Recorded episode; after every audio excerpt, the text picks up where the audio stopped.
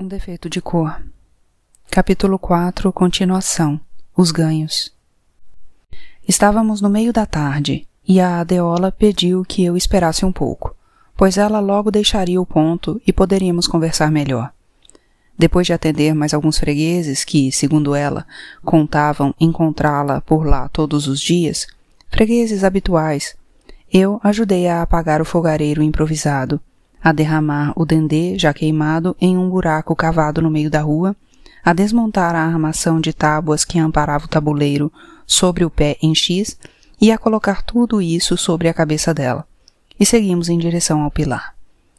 Fomos conversando pelo caminho, e eu soube que a Adeola morava em uma loja perto de Santo Antônio, além do Carmo. Tinha nascido no Brasil, filha de pai africano e mãe crioula, e era liberta desde pequena. Os pais tinham sido escravos de ganho de duas irmãs que moravam para os lados da freguesia da Barra, sendo que o pai era carregador de palanquim e a mãe vendedora de acarás, cujo ponto foi herdado pela Adeola. Eu estava interessada na história dela, mas queria mesmo era saber onde estávamos indo, andando por ruas de terra que desciam e subiam morros, passavam por áreas despovoadas e charcos imundos e fedorentos, para então pegarmos novamente ruas com casas de ambos os lados, passarmos por fortes, igrejas, conventos e imponentes edifícios ao lado de casinhas simples. Percebi o que tinha visto logo da primeira vez que estive em São Salvador, com a nega Florinda, que em determinado ponto da cidade parecia acabar. Mas, se continuássemos andando, às vezes contornando um morro ou indo para a parte baixa ou a parte alta, dependendo de onde estivéssemos antes, a cidade ressurgia, com outros ares e outros jeitos, completamente diferente dos anteriores. Paramos em frente a uma construção grande, mais simples, parecendo um caixote onde tinham sido feitos buracos em forma de janelas e portas. E a Adeola foi entrando sem bater. Achei que era a loja onde ela morava, principalmente porque, depois que atravessamos um imenso cômodo onde não havia nada além de um banco velho de palhinha desfiada, uma mesa pequena e duas cadeiras, e um enorme crucifixo de madeira pendurado na parede ainda por pintar, entramos em uma cozinha onde trabalhavam várias pretas. Todas cumprimentaram a Adeola, e ela me apresentou como uma amiga colocando o tabuleiro sobre a mesa e me puxando pelo braço, dizendo que precisávamos conversar com a dona Maria Augusta. Era uma senhora branca, magra e com um jeito muito triste, com os cabelos completamente brancos presos em um coque por uma rede preta, da mesma cor do vestido fechado e de comprimento até os pés, calçados com meias e sapatilhas pretas. A dona Maria Augusta estava em um cômodo minúsculo que dava à porta para a sala pela qual tínhamos entrado. E, comparado ao tamanho daquela sala e da cozinha, era de perder o ânimo. A Adeola tinha batido de leve na porta, e uma voz tão pequena quanto a dona Augusta respondeu que podíamos entrar, para encontrá-la com o rosto enrugado, virado na direção do terço que corria entre os dedos ossudos e tortos. Ela estava sentada em uma rede que, junto com um baú de madeira, eram as únicas mobílias do quartinho sem janelas, somente com um alçapão no alto da parede, sob o qual estava pendurada uma pintura da Santa Virgem Maria com o filho morto no colo. A Adeola esperou que ela interrompesse a reza e então perguntou se tinha lugar para mais uma.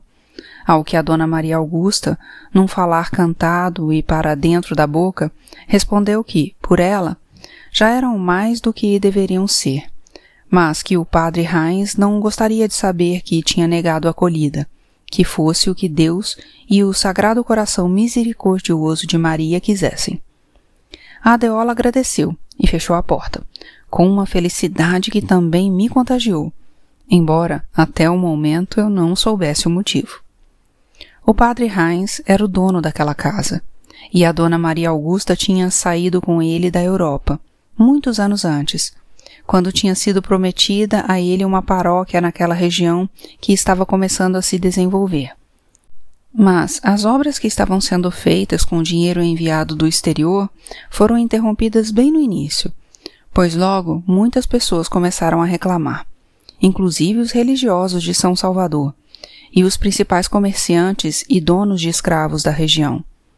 O que aconteceu foi que o padre Heinz, antes mesmo de a igreja sair dos alicerces, já fazia pregações falando de igualdade e liberdade avisando que os pretos também seriam bem recebidos naquela casa de Deus. Foi o que bastou para que a fonte do dinheiro secasse, com a desculpa de que o ajudatório seria mais bem administrado pela cúria, e a igreja nunca deixou de ser apenas um sonho, como também o eram as pregações do padre. Tempos depois, uma igreja foi construída perto dali, mas dada a um padre que não via com bons olhos os pretos, a quem chamava de hereges, mesmo que fossem convertidos de coração e não apenas de batismo, e aceitava de bom grado a doação dos ricos senhores para que continuasse agindo assim.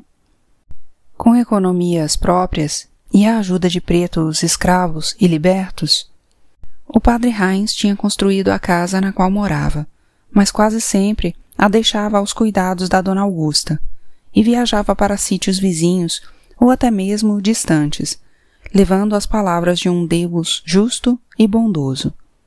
Todas as pretas que estavam na casa e muitas outras que apareciam em dias e horários alternados usavam o espaço para fazer bolos, doces, pães e refeições que vendiam nas ruas, pagando ao padre e à dona Maria Augusta o que pudessem, quando pudessem e se pudessem.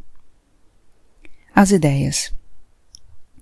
Voltei ao solar já à tarde da noite, depois de ter me perdido pelo caminho várias vezes e de ter sentido muito medo de ser pega pela polícia por estar na rua àquela hora sem que o meu bilhete permitisse. Preocupada, a Esméria já tinha mandado o Tico e o Hilário atrás de mim. Os dois voltaram horas mais tarde, quando estávamos no porão bebendo um pouco de aluá, que o Sebastião tinha conseguido e comemorando a minha sorte ou a minha estrela, como diziam. A Antônia disse que estava muito feliz e que antes tinha até mesmo repreendido a Esméria, achando que não ia dar certo que tinha tomado a iniciativa de propor a. Mas reconhecia que a Esméria sabia muito bem o que estava fazendo, por me conhecer melhor do que ninguém e não ter sugerido o meu afastamento dos trabalhos da casa só por causa do conflito com a Sinhá mas também por saber que na rua eu teria mais chances de conseguir a liberdade e de viver a vida que eu sempre quis viver. Não só eu, mas todos eles, sem terem conseguido. O medo da Antônia tinha fundamento por vários motivos, sendo que o primeiro deles era que, depois que um escravo ia para as ruas, quase ninguém o queria para trabalhos de casa, porque achava que os vícios e as malandragens adquiridos na rua não eram desejáveis em escravos que tinham contato direto com os senhores, vivendo debaixo do mesmo teto. Como o que acontecia em relação aos escravos de senzala pequena e senzala grande. Só que na cidade isso era em maiores proporções, e também porque a sobrevivência nas ruas não era das mais fáceis, embora fosse onde todos queriam ir imaginando que ganhariam muito dinheiro e logo estariam libertos. Na verdade, como a Adeola contou, havia uma série de regras a seguir e a vida valia bem pouco, menos ainda quando ameaçava o bem-estar ou a sobrevivência de outra vida, não importando a quem ela pertencesse. Mas acho que para certas coisas tenho mesmo uma grande estrela. E das mais brilhantes, porque pouquíssimas vezes tive problemas com outros pretos. Com alguns crioulos, sim, pois eles se achavam superiores e mais donos da terra e de suas oportunidades do que nós, os africanos, o que de certa forma foi amenizado pela minha amizade com a Adeola. Depois de me terem visto andando com ela nos primeiros dias, acredito que me aceitaram um pouco melhor, porque eu já tinha a aprovação de um deles. Na manhã seguinte, fiquei com o Francisco no porão até que a sinhá desse falta dele e mandasse o Raimundo chamá-lo. Depois ela foi perguntar à Esméria onde eu estava, e recebeu a resposta de que eu tinha saído cedo, à procura de trabalho. Saí às escondidas quando ela almoçava e fui encontrar a Adeola, com quem passei a tarde. Eu pensava que poderia vender o que quisesse, onde bem entendesse, mas ela disse que não era bem assim, que alguns pontos já tinham donos, como era o caso do ponto dela, e todos respeitavam isso em nome de uma boa convivência. Disse ainda que, se eu quisesse ponto fixo, deveria procurar um lugar onde não atrapalhasse as vendas de alguém que já estivesse por lá, e que também deveria tentar ser amiga de todos que trabalhavam por perto, para minha segurança e como um meio de fazer com que o negócio desse certo, já que os amigos costumavam se ajudar. Fui dar outra volta pela cidade alta, pensando no lugar onde poderia me estabelecer e o que vender, pois não estava muito convencida da sugestão da Esméria, que dizia que meu bolo de laranja era o melhor que já tinha comido. Melhor mesmo que o dela, que tinha me ensinado a receita. Foi então que avistei o José da Costa saindo de um escritório do Terreiro de Jesus e me lembrei dos ingleses e dos cookies que eu tinha aprendido a fazer na casa deles, com a receita estrangeira que a Mrs. Clegg disse estar na família dela havia muitas gerações. Os cookies eram gostosos, fáceis de fazer, e eu não estaria tirando a freguesia de ninguém, já que ninguém vendia cookies pelas ruas, e nem eram muitas as pessoas que sabiam fazê-los, o que aumentava a possibilidade de ter mais fregueses. Ainda tinha guardado o dinheiro dado ao Guanjocô no dia da cerimônia do nome, que não era muito, mas que, juntando com mais algum que a Esméria emprestou, usei para comprar os primeiros ingredientes, o que fiz com a ajuda do Sebastião. Não deu para comprar muita coisa, apenas o suficiente para começar. E antes de terminar a semana que a Sinhá tinha me dado de crédito, conversei com a Adeola e depois de desmontar o tabuleiro, ela voltou comigo para a casa do padre Heinz, onde preparei a primeira fornada. Foi decepcionante a reação das mulheres que estavam por lá cozinhando, às quais pedi que experimentassem. Elas disseram que era gostoso, mas que os ingredientes eram caros e rendiam pouco. Um tipo de comida que não matava a fome de ninguém e que ainda por cima era cara. Achei que tinham razão, mas estava animada com meus cookies e queria pelo menos tentar vendê-los. O que fiz no dia seguinte, ao lado do tabuleiro da Adeola.